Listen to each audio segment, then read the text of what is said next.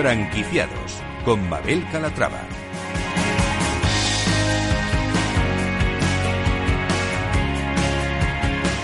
Hola, ¿qué tal? Muy buenos días y bienvenidos a Franquiciados. Como cada miércoles abrimos una ventana al mundo de las franquicias, una ventana a la actualidad, por si estos días se están planteando formar parte de la industria, si es su caso. Presten mucha atención porque hoy les vamos a presentar franquicias de éxito, enseñas innovadoras y también vamos a resolver todas sus dudas sobre franquicias. ¡Comenzamos!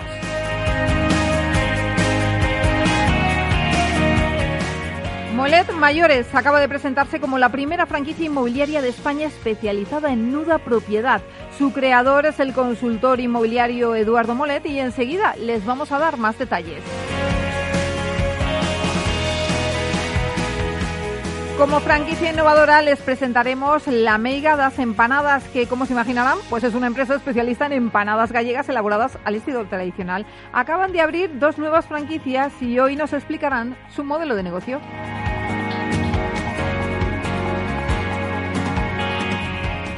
En nuestro espacio de emprendimiento nos visitará Eva Pastor, CEO en Head Team, para hablarnos de la importancia de contar con una estrategia de marketing tanto para una pyme como para una franquicia. Y hoy nuestro mentor de franquicias, Antonio de Siloniz, estará con nosotros para resolver todas sus dudas. Si quieren ir haciendo sus consultas sobre franquicias, pueden hacerlo a través del correo del programa. Se lo recuerdo, franquiciados, el 2 con número @capitalradio.es. Pues como ven, un programa con muchas propuestas interesantes, así que no se lo pierdan, porque comenzamos.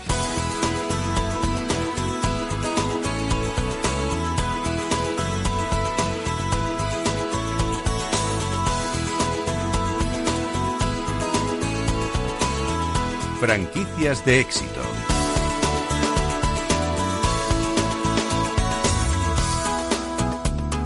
Se acaba de presentar Molet Mayores como la primera franquicia inmobiliaria de España especializada en nuda propiedad.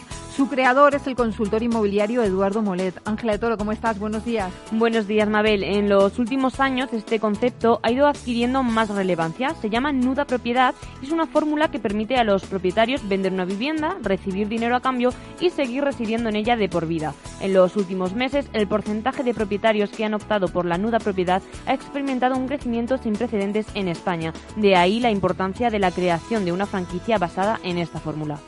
Saludamos a Eduardo Molet, fundador de Molet Mayores. Eduardo, ¿cómo está? Bienvenido. Pues muchísimas gracias por invitarme. Bueno, un placer tenerle aquí. Su trayectoria es de sobra conocida en el ámbito inmobiliario, pero ahora decide dar el salto a la franquicia con Molet Mayores y la fórmula de la nuda propiedad. ¿Qué le ha llevado a ello? Cuéntenos. Pues es el propio mercado el que nos ha llevado a franquiciar la nuda propiedad. Nuestros mayores lo que desean es continuar viviendo en su casa hasta finalizar sus días. Y la mejor fórmula, no, la solución para muchas personas es vender una parte de su casa, que es la nuda propiedad, mantener el usufructo vitalicio y de esa forma pueden vivir y disfrutar de su casa de por vida. Vamos a ir aclarando conceptos, si le parece, Eduardo, porque ¿qué es la nuda propiedad exactamente? Ha enunciado parte de lo que es, pero la gente que nos está escuchando dice, a ver, no lo entiendo muy bien, ¿esto cómo funciona? Pues la nuda propiedad quiere decir propiedad desnuda. Es el título de propiedad. Lo que pasa es que a efectos prácticos no sirve para nada si no lleva el usufructo vitalicio. Entonces, si vendemos la nuda propiedad, la propiedad desnuda, es decir, el título de propiedad, y mantenemos el usufructo vitalicio, que el usufructo vitalicio es el derecho a usar y disfrutar de la casa de por vida, cumplimos el objetivo que queremos, que es vender nuestra casa, recibir el dinero de una sola vez y continuar viviendo en nuestra casa de por vida, ¿no? ¿Y qué tipo de perfil, Eduardo, es el que opta por la nuda propiedad? Pues normalmente son personas mayores de 70 años que lo que quieren es continuar viviendo en su casa, que tienen una pensión, pero que es una pensión insuficiente porque no han hecho planes de pensiones privados. ¿Por qué no han hecho planes de pensiones privados? Pues muy, muy fácil, porque se han estado toda su vida pagando la letra del piso y cuando terminaron de pagar la letra del piso, pues muchos de ellos se metieron en la segunda residencia.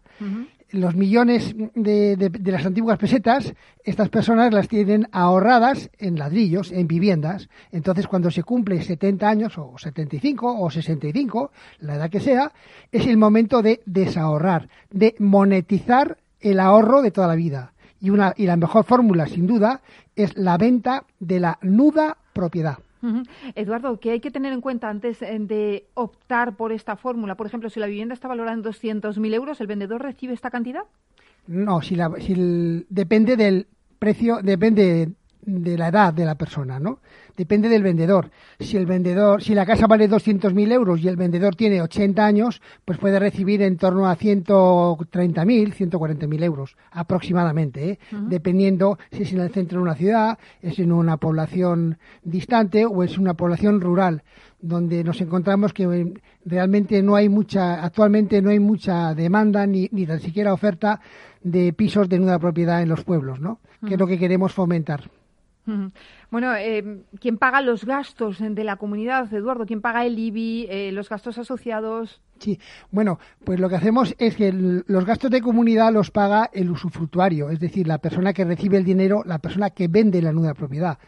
Las derramas extraordinarias, no, las derramas extraordinarias las paga el que compra la nuda propiedad. El IBI también lo paga la persona que compra nueva propiedad. Volvamos a la pregunta que le hacía anteriormente. Me decía que si, por ejemplo, una vivienda está valorada en 200.000 euros y la persona que decide venderla a través de la fórmula de nueva propiedad tiene unos 80 años, recibirá 130.000 euros. ¿Ese dinero cómo se recibe? ¿En pagos aplazados? No, se recibe de una sola vez. De una sola vez. El día que ante notario y de una sola vez y con un cheque conformado. Estas cantidades son aproximadas, que luego la gente me viene y me dice, oye, ¿qué dijiste? ¿Qué tal? Hombre, claro. Estamos hablando depende de si está en el centro de la ciudad, si es un piso alto, bajo, o sea, depende de muchas cosas, ¿eh? Uh-huh. Bueno, pues eso es interesante porque, claro, seguramente muchas de las personas que nos están escuchando y que estén interesadas en esta fórmula deben tener en cuenta que hay una serie de factores, ¿no?, que mide exactamente lo que cuesta su piso en función de la nuda propiedad. Así es. ¿No? ¿Y eso cómo se calcula? Bueno, pues se tiene en cuenta, al final el que pone el precio es el mercado, ¿no? Es la oferta y la demanda, como siempre. Lo que nosotros intentamos es conseguir el máximo dinero posible para la persona que quiere vender la nueva propiedad y buscamos inversores. Los inversores están al tanto y hacen ofertas y es el mercado el que lo calcula. Nosotros pues tenemos ya con nuestra experiencia, tenemos unas fórmulas para calcularlo que está basado en la edad, sobre todo, de la persona que quiere vender la nueva propiedad y luego también de la situación en la zona en la que se encuentra la casa y también el estado de la casa. O sea que son muchas variables que nos dan ese precio final de venta de la nueva propiedad. Uh-huh. Eduardo, ¿qué ventajas tiene comprar una casa a través de esta fórmula para el comprador? Bueno, pues para el comprador tiene la ventaja de que es un sector muy seguro, porque es ladrillo lo que compra, o sea, está comprando una vivienda. Es una vivienda que igual no puede comprar la compra a un bajo precio, por debajo del precio de mercado, y luego sabe que es una inversión que tiene a medio o largo plazo. Pero también si este inversor al cabo de un año, 2 años o cuando quiera, quiere vender la nueva propiedad, puede a su vez vender la nueva propiedad. O sea que sigue existiendo, hay un mercado, digamos, de segunda o tercera generación de nueva propiedad, ¿no? Claro, sí, qué claro. Curioso. Porque yo pensaba, digo, bueno, a lo mejor lo quiere para un futuro. Dice, ahora no quiere esta casa, pero la quiere para un futuro. A lo mejor la quiere simplemente pues como inversión, ¿no? Sí, la compran, la tienen un par de años y luego necesitan liquidez, pues venden la nueva propiedad y seguro que rentabilizan la nueva propiedad. ¿Y el tipo de comprador? ¿Estamos hablando entonces de inversores o puede ser un particular también? Bueno, los fondos de inversión realmente lo que buscan son chollos, entre comillas, ¿no? Sí. Y realmente pues no nos interesan mucho los fondos de inversión. Los fondos de inversión privados tampoco. O sea, nosotros lo que estamos buscando más son inversores locales. Personas normales, normalmente tienen entre 40 o 50 años, que tienen un dinero ahorrado por su trabajo, por una herencia, por lo que sea, y entonces lo que quieren es una inversión a medio o largo plazo y hacen como un plan de pensión a largo plazo para ellos. Dice, bueno, me compro una nueva propiedad de una persona que tiene 80 años, yo tengo 50, pues yo sé que dentro de 10 o 15 o 20 años como mucho, pues voy a adquirir el pleno dominio. Cuando yo tenga 70 años, seguro que tengo el pleno dominio. Es es como un plan de inversión privado para mucha gente, ¿no? Pero son inversores locales. Uh-huh. Bueno, yo aquí me voy a poner en la piel del que vende también, ¿no? Porque ese señor se muere y, claro, inmediatamente entra el comprador en la casa, o tiene un tiempo para que los hijos o los descendientes pues recojan todos los enseres y todo eso. ¿Eso se programa de alguna forma? Sí, nosotros ya en escritura lo ponemos un mes desde el fallecimiento hasta la toma de posesión de la nueva propiedad, para que puedan retirar los enseres o los muebles, lo que sea, ¿no? Bueno, pues muy interesante. Bueno, pues estamos hablando con Eduardo Molet, fundador de Molet Mayores, que es la nueva franquicia que acaban de lanzar, y vamos a hablar de ella ya, si le parece. ¿En qué consiste el modelo de negocio de Molet Mayores? Bueno, pues lo que queremos es el mercado, el que nos ha pedido franquiciar. Nosotros empezamos en Madrid y nos encontramos con que son de provincias españolas, de toda España, que nos están pidiendo personas que quieren vender la nueva propiedad. Para eso vamos a franquiciar, estamos franquiciando, ¿no? Es un mercado a punto de explosionar y es una fórmula, pues creemos que es la mejor fórmula para estos momentos, ¿no? Para un mercado, como he dicho, muy emergente, ¿no? Miles de euros se encuentran retenidos en las viviendas y suponen el ahorro de cientos de millones de euros de personas mayores. Y es el momento en que las personas, para mí, muchas agencias inmobiliarias de fuera de Madrid, de provincias, pues pueden especializarse en la venta de la nueva propiedad. Yo les animo a que se informen, porque puede ser la tabla de salvación para muchos de ellos. Uh-huh. Son personas que tienen ya su agencia inmobiliaria en una provincia y quieren tener un córner, quieren tener una esquina, quieren tener una especialización en nueva propiedad. Con la experiencia que tienen, pues y con el conocimiento que tenemos nosotros, pensamos que les va a ser muy rentable. Bueno, y además es otro servicio que pueden añadir a su agencia, ¿no? Eso es una especialización. Hoy en día vamos a por las especializaciones y pienso que la especialización en nueva propiedad es la mejor en estos momentos, ¿eh? Uh-huh. ¿Qué inversión es necesaria para montar su franquicia? Bueno, pues depende si es una agencia inmobiliaria la que está ya constituida o es un agente, que también puede hacer un agente desde su casa, es decir, que quiera como autónomo funcionar, o es una persona que empieza de cero. O sea, tenemos esas tres tipos posibles de clientes, ¿no? El agente, pues lo que tiene que pagar es en torno a 4.000 euros de canon. La agencia inmobiliaria serían 6.000 de canon. Uh-huh. Y si luego es una agencia inmobiliaria nueva, una persona que quiere empezar de cero, pues está en torno a los 9.000 euros, ¿no? Bueno, muy asequible, ¿no? También como autoempleo, ahora mismo, que vendría muy bien. No, yo pienso que es la tabla de salvación de muchas personas, ¿eh? Sí, lo que pasa es que ustedes buscarán un perfil concreto, imagino. Sí, estamos buscando personas con experiencia en el sector inmobiliario. ¿Por qué? Pues bueno, pues para ahorrarnos la formación de estas personas. Queremos personas que ya conozcan el sector inmobiliario, que tengan un perfil comercial, que sean serias, que sean solventes y, bueno, pues que quieran sumarse a Molet Mayores, que es una franquicia que pensamos que va a tener mucho recorrido. ¿Actualmente ya hay interesados? Sí, tenemos interesados de Cádiz, de Bilbao. Sí, estamos incluso con algún precontrato ya firmado. Sí, ¿y dónde se va a abrir la primera? ¿O dónde va a estar el primero? ¿Me lo puede adelantar? Pues no lo sabemos todavía. Ya digo, Cádiz y Bilbao están bastante adelantados. Uh-huh. ¿Qué previsiones de crecimiento están manejando para la franquicia? ¿Qué expectativas se han marcado? Bueno, pues pensamos, somos bastante... El problema está en que queremos seleccionar mucho a las personas, claro, ¿no? Porque de nada nos sirve tener unos números altos de aperturas si luego no funcionan, porque va en contra de la marca y del negocio al final. Pero queremos ir poco a poco con personas seguras. Pero sí, pensamos que una franquicia al mes es un objetivo que podemos cumplir perfectamente. Uh-huh. Bueno, aprovechando que le tengo aquí, Eduardo, yo voy a hablar con usted del mercado inmobiliario, a ver cómo lo ve, cómo sí. Lo ven desde su negocio. Bueno, pues realmente el mercado inmobiliario con la que está cayendo, pues es un mercado que se está manteniendo bien. Lo que sí es cierto que tenemos una desaceleración de los precios desde antes del COVID. Sí. Entonces, los precios están bajando lentamente y se mantiene esa bajada de precios, ¿no? Porque son los ciclos del sector inmobiliario son así, son lentos y mantenidos. Y ahora nos toca ya, desde hace ya bastantes meses, una suave bajada de precios. Uh-huh. ¿Es un buen momento para comprar, mejor para alquilar? ¿Qué recomendaría? Bueno, es un buen momento para comprar.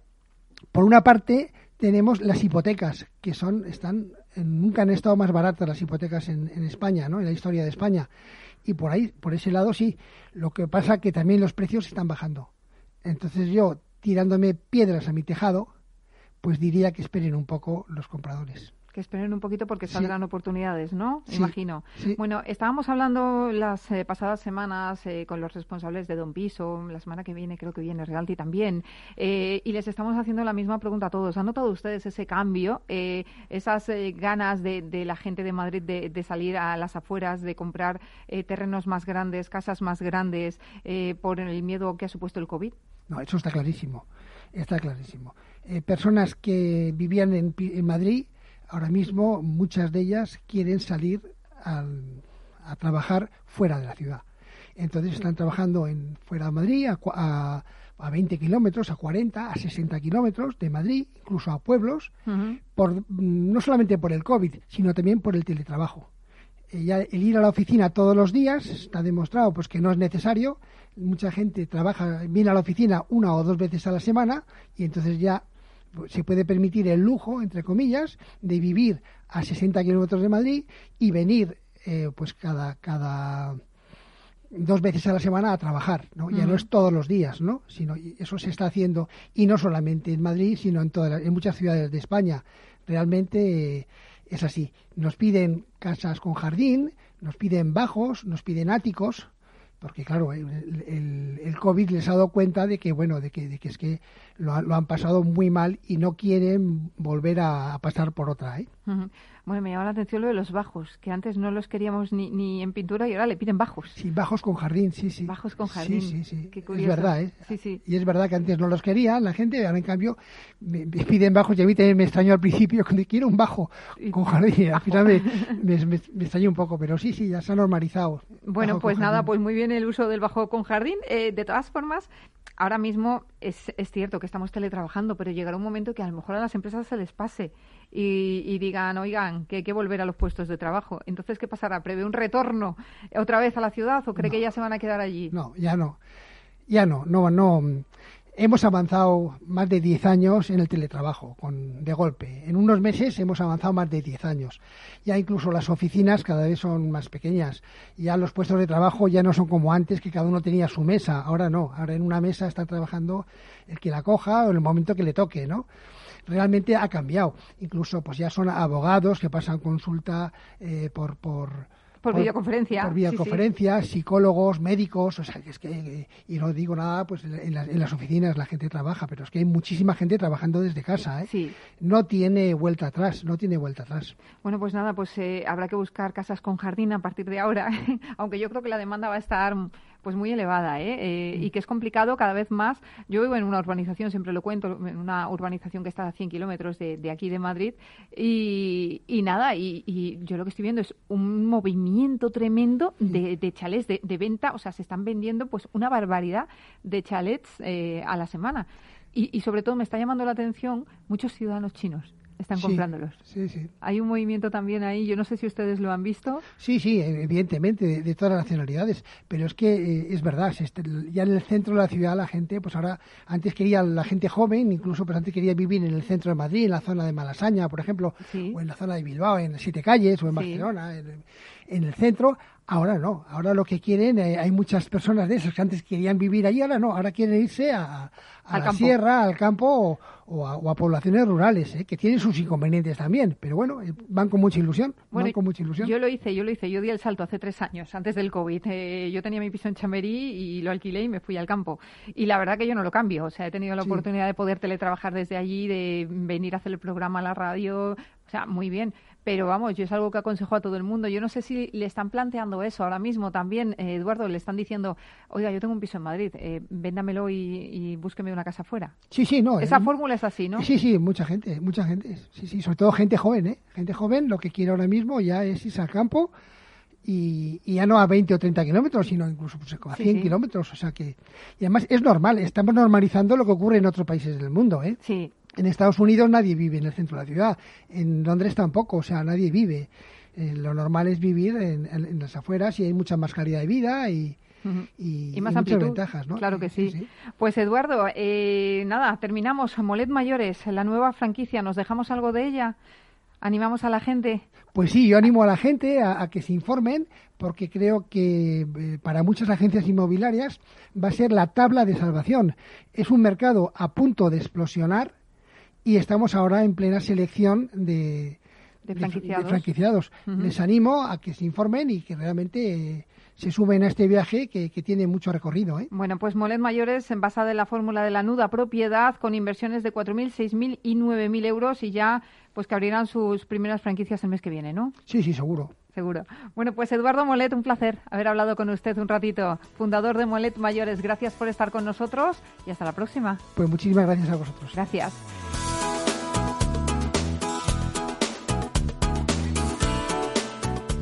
Pues vamos a hacer una breve pausa para ponernos al día también en cuestiones publicitarias y después a la vuelta vamos a hablar con Eva Pastor. Ella es la CEO de Head Team, hace marketing para pymes y vamos a hablar con ella de la importancia de contar con una estrategia de marketing tanto para una pyme como para una franquicia. Y por supuesto saludaremos también a nuestro mentor de franquicias, Antonio de Siloniz, fundador del grupo de Eurici. Así que si están interesados en hacer una pregunta sobre una franquicia pueden hacerlo a través del correo del programa. Se lo recuerdo, franquiciados el 2 @ capitalradio.es. Lo dejamos aquí, pero nada, volvemos en unos minutitos, así que no se muevan de ahí que enseguida estamos de vuelta. Hasta ahora.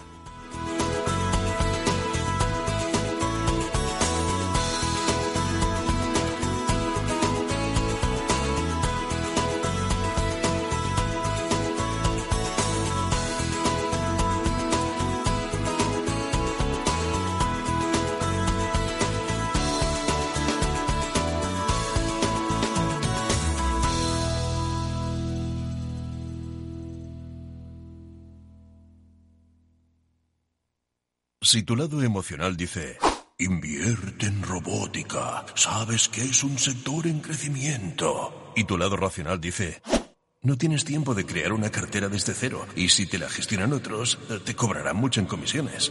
En Renta4Banco te lo ponemos fácil. Con el nuevo servicio de gestión óptima, contrata nuestras carteras temáticas 100% online, con una comisión de gestión de solo 0,25%. Entra en r4.com o en cualquiera de nuestras oficinas y descubre todas nuestras carteras. Tu lado emocional y racional por fin se unen. Renta4Banco, tu banco especialista en inversión. ¿Quieres anunciar tu negocio en la radio? Entra en elclubdelaradio.com. La compra es online, pero no os vamos a negar que nos encanta que nos llaméis. El teléfono, olvídate, no te vas a acordar. Entra en elclubdelaradio.com. Tu audio y tu campaña de una forma sencilla y rápida. Contrata anuncios en radio al mejor precio. Elclubdelaradio.com. Tu radio en Madrid, 105.7, Capital Radio. Memorízalo en tu coche. Disfruta de la mejor cocina gallega en Montes de Galicia. Todo un clásico moderno en el barrio de Salamanca. Disfruta de la variada dieta atlántica, de las mejores carnes y pescados tratados con respeto y transparencia y regados con una de las mejores bodegas de la zona. En grupo, en familia o en pareja, Montes de Galicia te ofrece el espacio perfecto en cada ocasión.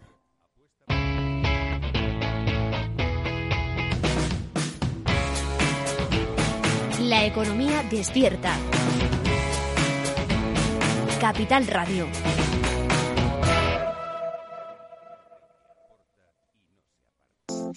Horno San Onofre. Somos pasteleros y eso nos gusta. Utilizamos materias primas que nos hacen disfrutar y elaboramos todos nuestros productos de forma artesanal, sin sucedáneos, ni margarinas, ni grasas trans. Sabemos que las cosas buenas son importantes. Con el hashtag buscamos gente dulce. Horno San Onofre, calle San Onofre 3, teléfono 91 532 9060 y calle Hernani 7, teléfono 91 554 3396. También nos encontrarás en el mercado de San Miguel, www.pasteleriasanonofre.com.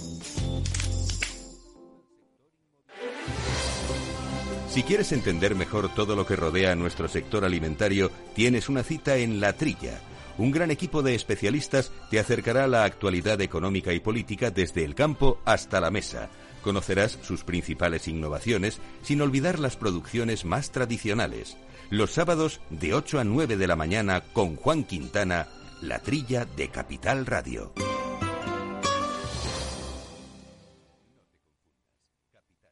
Capital Radio, la genuina radio económica.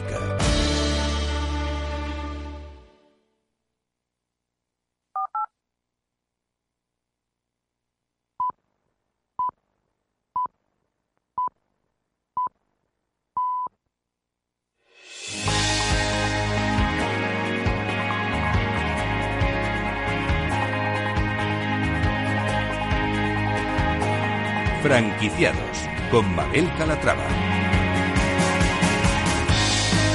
Hola, ¿qué tal? Muy buenos días y bienvenidos de nuevo a Franquiciados. Estamos ya a la vuelta de la pausa publicitaria y vamos a saludar enseguida a nuestra próxima invitada porque abrimos nuestro espacio de emprendimiento y lo hacemos recibiendo a Eva Pastor, CEO de Marketing para Pymes y de Head Team. Experta en marketing, por tanto, durante los próximos meses van a poderla escuchar aquí en el programa. Vamos a aprender mucho de ella para mejorar la estrategia de marketing de nuestra empresa. Eva, bienvenida, ¿cómo estás? Hola Mabel, pues encantada de estar aquí con vosotros, muchas gracias. Un placer tenerte aquí y tenerte durante todos estos meses en los que vamos a aprender muchísimo. Lo primero de todo, quiero que me presentes Head Team. Pues Head Team es una agencia de marketing no convencional para pymes y startups. Nace por la necesidad que había en el mercado de poder trabajar en el marketing de una forma integral dentro de las pequeñas y medianas empresas. Sabes que normalmente este tipo de empresas tienen muy poquitos recursos para destinar a marketing, entonces no pueden disponer de un departamento de marketing global con todos los perfiles necesarios. ¿Qué les pasa? Que al final van parcheando, contratando servicios externos, lo que supone que no trabajen de una forma integrada en su estrategia comercial el marketing, con lo cual el marketing se convierte en un pozo sin fondo de ingresos y retornos reducidos. Claro. Y como experta en marketing, Eva, ¿por qué es tan importante tener una estrategia de marketing si tengo una pyme? Pues fundamentalmente por esto que estamos hablando, ¿no? Si no tenemos claro cuáles son los objetivos y cómo vamos a llegar a alcanzarlos, qué vamos a invertir y qué retorno nos está dando a través de indicadores que nos marquemos todos los meses, al final vamos trabajando por impulsos y eso se convierte en un pozo sin fondo. Es fundamental tener una estrategia clara que nos marque a dónde queremos llegar y cómo vamos a llegar a esos objetivos. Uh-huh.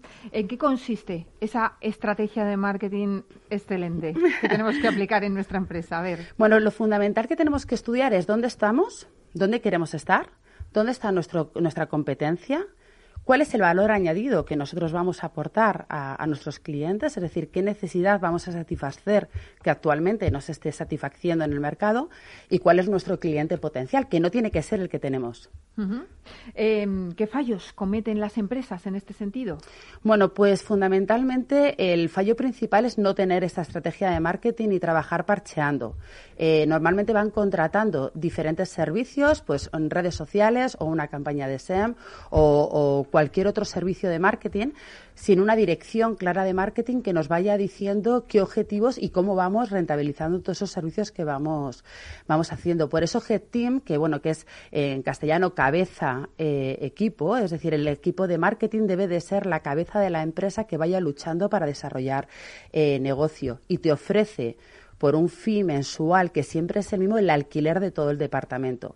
Eso hace que puedas trabajar de forma integrada y con una dirección de marketing que vaya trabajando junto con el CEO en que esos objetivos comerciales planteados en un inicio se vayan alcanzando, claro. Uh-huh. Antes de nada, la clave, Eva, yo creo que está en hacer un buen estudio de mercado. Eso se lo hacéis, imagino, ¿no? Sí, bueno, es una de las patas del plan de marketing. Estudiar el mercado, pero sobre todo la competencia y dónde está la necesidad que tienen nuestros clientes que en ese momento no estén satisfechas es el punto de inicio y de arranque de todo lo que tenemos que hacer. Está claro que no vamos a descubrir la pólvora, está todo inventado y es muy difícil desmarcarte de forma muy clara de lo que está, pero siempre hay huecos y es estos huecos los que tenemos que encontrar.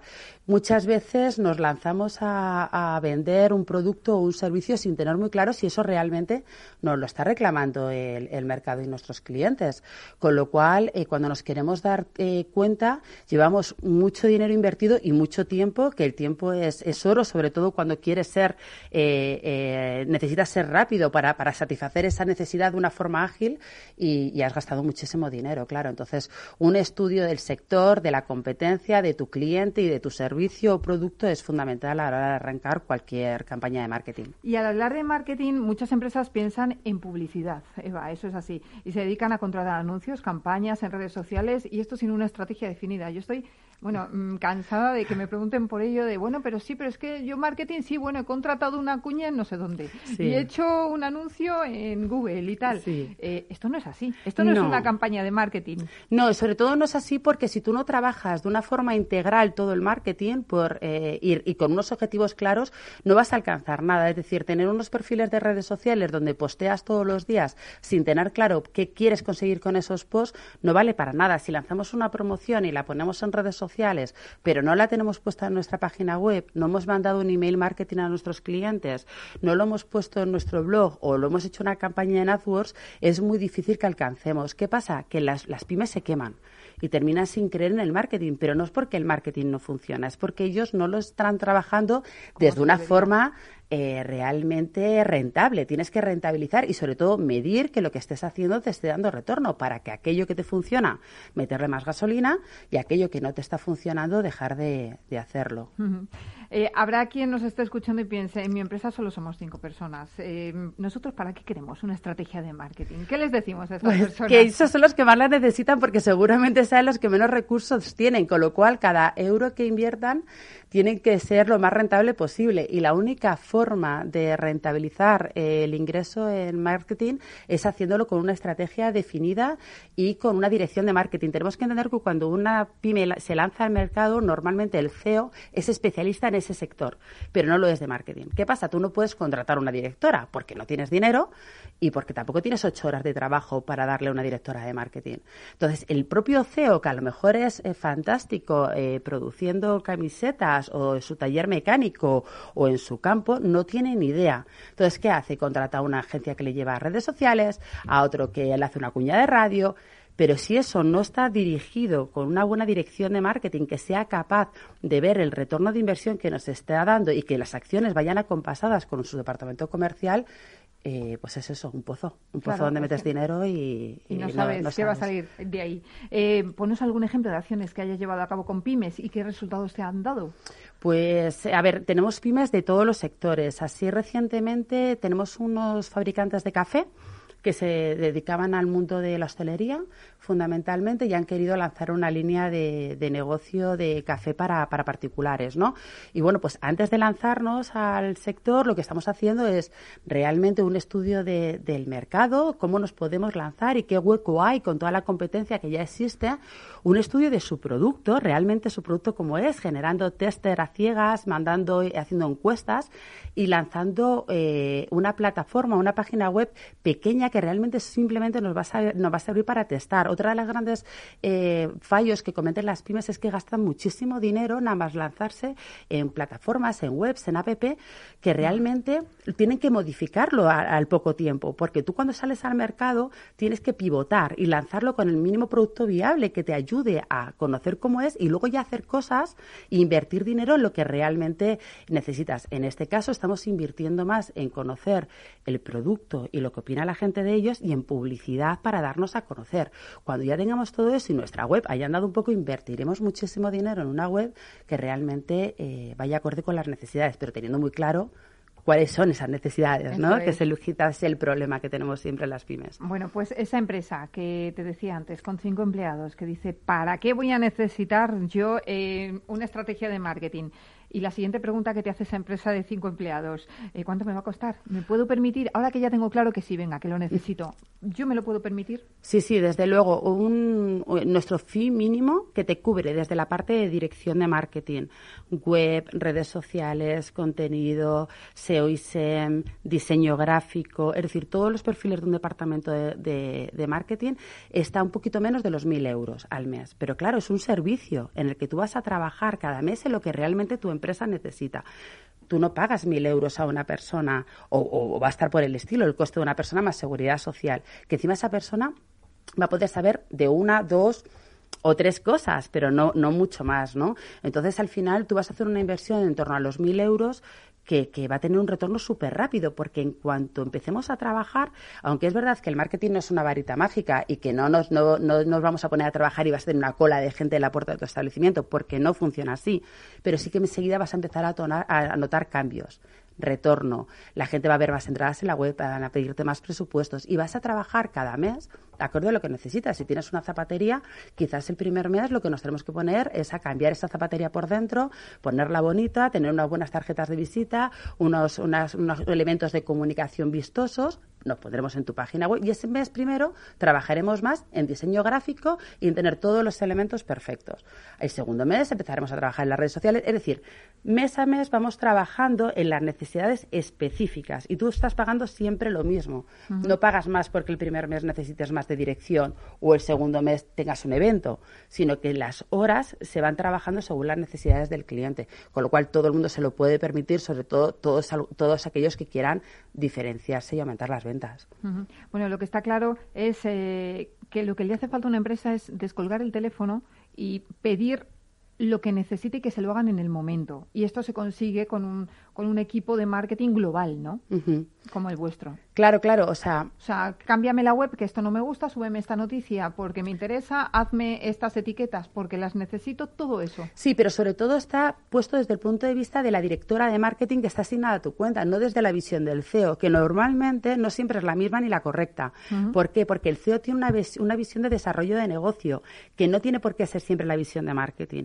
Una cosa es lo que a mí me gusta y otra cosa es lo que vende, que es una de las luchas, ¿no? Entonces, cuando tú no sabes de marketing, tú puedes creer o pensar que tu empresa necesita una cosa, pero es tu directora de marketing la que va realmente dotar de herramientas a esa empresa para que consigan esos objetivos comerciales. Entonces, lo importante en este caso que Head Team te da no es que solamente te vayan a dar esos servicios, que te los van a dar, sino que te van a decir qué necesitas. Uh-huh. Eva, te quiero preguntar también por la situación actual que estamos viviendo, por esta coyuntura económica que nos está dejando el COVID, que ¿cómo estáis viendo vosotros a las pymes en este contexto? ¿Está el mercado peor de lo que esperabais? ¿Está mejor de lo que esperabais? Imagino que en el sector de la hostelería pues están más tocadas, pero hay otras que se han sabido reinventar. ¿Les habéis ayudado a ello? Sí, a ver, estamos en un momento complejo para las agencias de marketing. Por un lado, se ha multiplicado el trabajo muchísimo, ha sido un tsunami. Ten en cuenta que todas aquellas que ya tenían una estrategia de marketing la han tenido que cambiar porque ha cambiado la forma de comunicar, de vender, de consumir por parte de los clientes. Por otro lado, todas aquellas empresas que no tenían elementos digitales los han tenido que establecer, introducir dentro de sus líneas de negocio, pero por otro lado los presupuestos son más ajustados y necesitan resultados mucho más rápido, porque ahora mismo ellos ponen todos sus huevos en tu cesta. Claro. Y entonces la presión que tenemos es mucho más rápida. Y también todo el mundo ya está en el entorno digital, con lo cual el saber diferenciarte es más complicado. Ahora bien, esto ha venido, la pandemia ha traído muchas cosas malas, pero si ha traído algo bueno es la digitalización bestial que ha surgido en todas nuestras pymes. Y como ellos han puesto las pilas, ya han empezado a valorar que realmente es importante esta parte, ¿no? Entonces, bien, mucho trabajo, mucha presión, pero muy contentos porque hay muchas empresas que han sabido cambiar el chip y reinventarse. Uh-huh. Por último, ¿cuál es la clave para diferenciarse de la competencia? ¿Cómo se logra? ¿Qué les dirías a las empresas que te están escuchando? Pues que lo estudien, que no crean que esa es la que tienen es la clave. Todo el mundo cuando tiene una empresa o la monta cree que ha descubierto la pólvora y que su idea es hay que realmente testarlo y verlo y dónde está, ¿no? Entonces, ¿cuál es la clave para diferenciarse? Estudiar qué quiere tu cliente. ¿Dónde está esa necesidad? Escucharle, ¿no? Claro, y realmente estudiar cómo está el mercado, qué necesita y qué puedes tú aportar a esa necesidad que tiene. Entonces, hacer un análisis de todo ello y no dejar de hacerlo, porque vendemos a personas, las personas evolucionan, nunca, o sea, lo acabamos de ver, ¿no? El mercado evoluciona. Entonces, tienes que estar siempre atento, porque lo que hoy estabas cubriendo una necesidad, mañana habrá 20 cubriendo esa necesidad y tienes que volver a diferenciarte. Entonces, la evolución dentro de las empresas es muy importante, que también quizás es otra de las carencias de las pymes, ¿no? Que se suelen estancar bastante. Eso es verdad. Bueno, pues para ayudarles a salir adelante, a no estancarse, está Eva Pastor con nosotros y va a estar los próximos meses, así que si tienen cualquier consulta para ella, cualquier duda, pues escríbanos a franquiciados@capitalradio.es y se la hacemos llegar y y aquí, como va a estar una vez al mes, pues nos responderá tranquilamente. ¿Dónde podemos encontrarte, Eva? Mira, la página web es headteam.marketing, head de cabeza y team de equipo en español, y ahí de la página web tenéis todos nuestros datos de contacto. Fenomenal, pues Eva, un placer y nada, seguiremos viéndonos en breve. Gracias. Muchas gracias.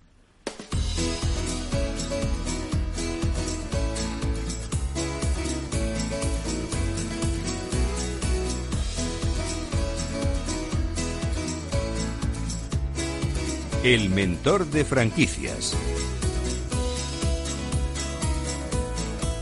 Y ya está aquí de nuevo nuestro mentor de franquicias para responder a todas las dudas que nos han hecho llegar al correo del programa, que les recuerdo es franquiciados@capitalradio.es. Antonio de Siloniz, fundador del grupo de Eurici y primer mentor de franquicias de España. ¿Cómo está? Bienvenido.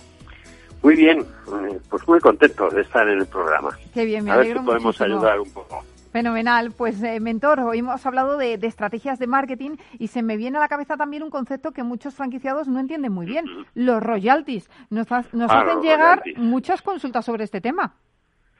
Sí, porque además ahora mismo es época como, bueno, viene la primavera, bueno, pues ahora mismo en época de pandemia hay que negociar esos royalties, hay que intentar bajarlos.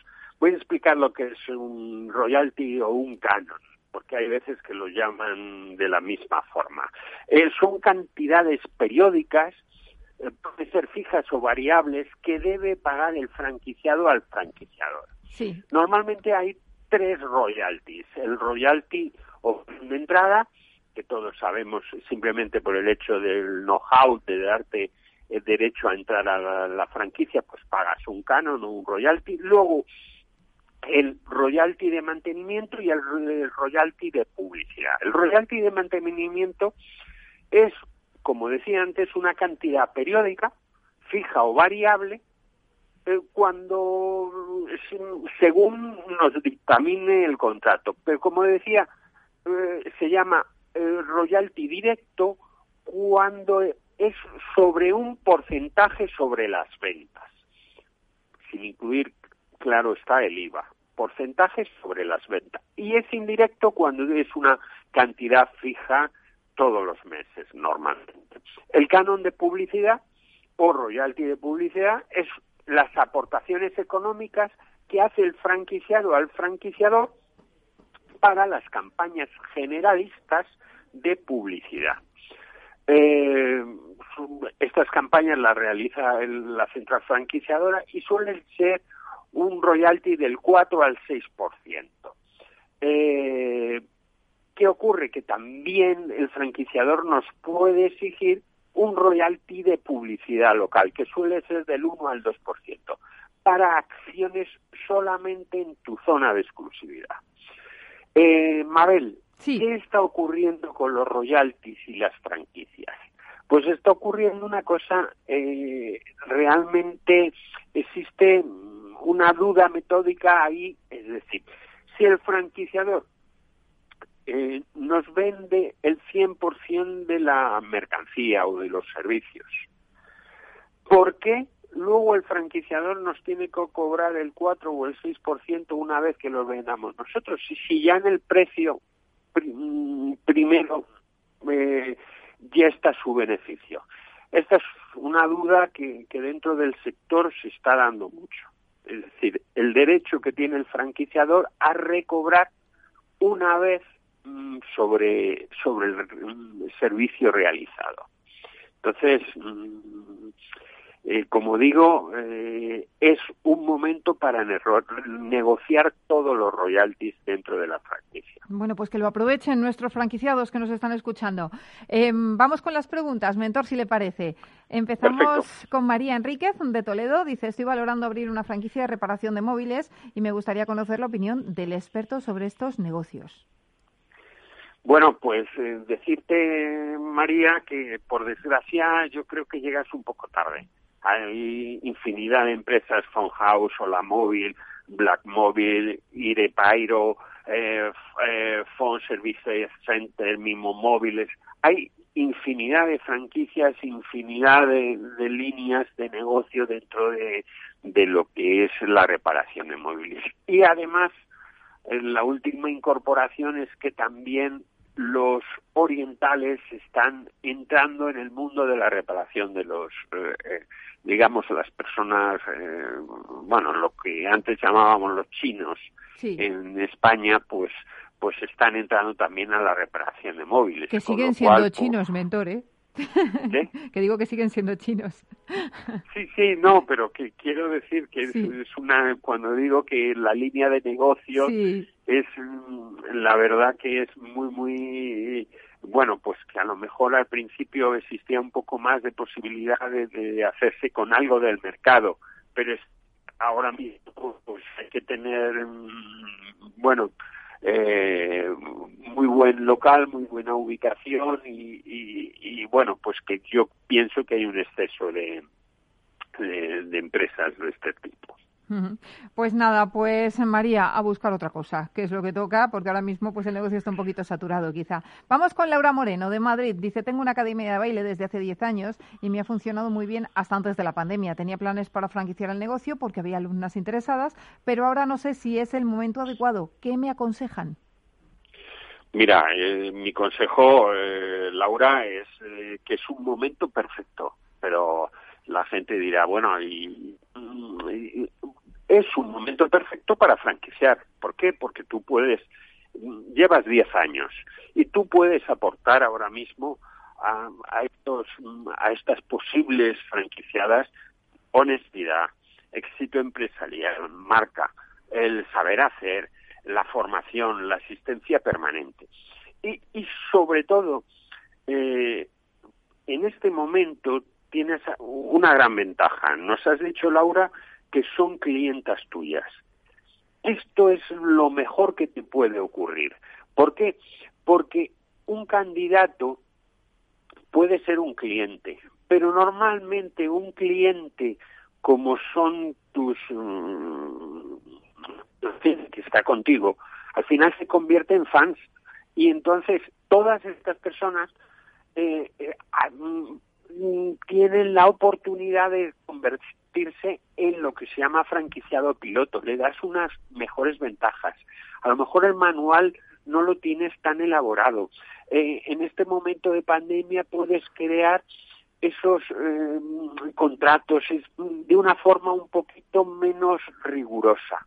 ¿Por qué? Porque tienes un perfil de gente que está, entre comillas, a muerte contigo. Entonces, Laura, es un momento perfecto para que te pongas a trabajar.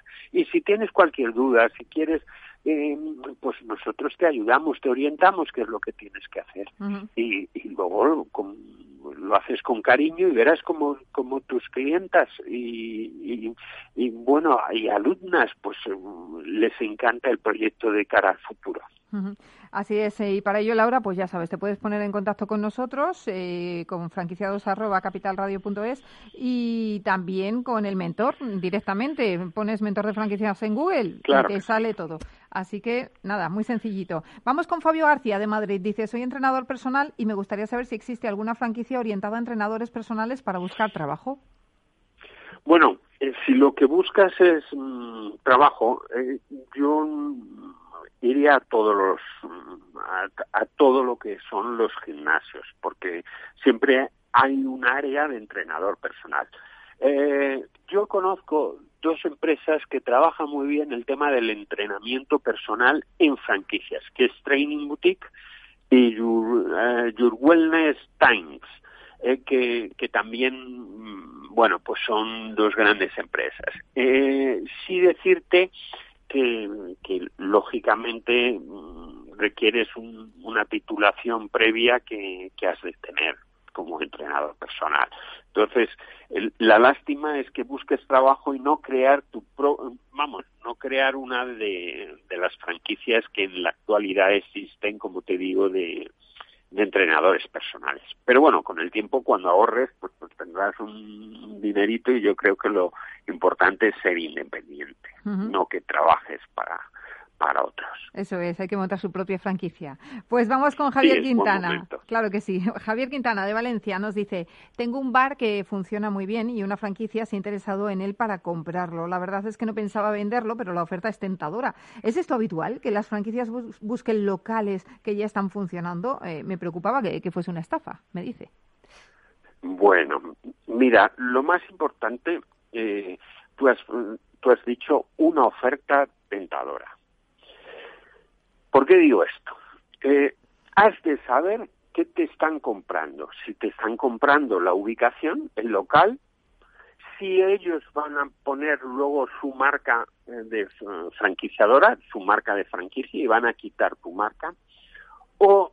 es importante, es fundamental que determines en el contrato de compraventa si al final el fondo de comercio, la marca, queda en tu poder. Es decir, que tu bar, tu nombre, lo puedas trasladar a cualquier otro lugar.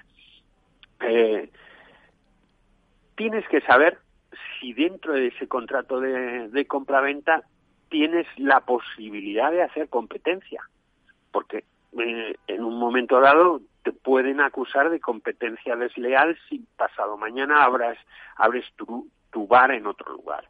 Entonces, sí he de decir que, y más en el sector de la franquicia, y más las centrales franquiciadoras, que nadie da duros a pesetas, con lo cual mira muy bien. No es que sea una estafa, pero mira muy bien qué estás vendiendo. Si estás vendiendo un local de hostelería o estás vendiendo tu fondo de comercio con tu marca. Entonces, claro, el precio cambia radicalmente. Cuidado con eso, claro que sí. Yo me imagino también, no lo sé, me lo estoy imaginando, que por decir que es de Valencia, quizá la ubicación, si está en primera línea de playa, algo así, pues esos pues, locales... Si es ubicación y tú te permite pasado mañana volver a tener tu bar en otro lugar o franquiciar la idea, pues no pierdas la ocasión de vender aquello si te parece interesante. Pero hay que tener mucho cuidado con lo que se vende, porque hay veces que sin querer, dentro de ese contrato de compraventa, al final te quedas, decir, bueno, muy bien, era una gran cantidad, pero claro, me limitan para el resto de mi vida. Yo ya no puedo tocar hostelería en los próximos 5 años, y yo no sé hacer otra cosa. Entonces, claro, hay que verlo en su conjunto. Pues con eso nos quedamos. Antonio de Siloniz, fundador del grupo de Eurici y primer mentor de franquicias de España. Un placer, como siempre, hablar con usted. Igualmente, Mabel. Igualmente. Feliz semana. Y señores, nosotros nos marchamos ya. Hasta aquí el programa de radio de hoy. Gracias de parte del equipo que hace posible este espacio, de Ángela de Toro, de la realización técnica Miki Garay, que les habla Mabel Calatrava. Volvemos la semana próxima con más franquiciados, pero recuerden que pueden seguir informados en nuestra web, que es franquiciados.es. Hasta entonces, sean felices.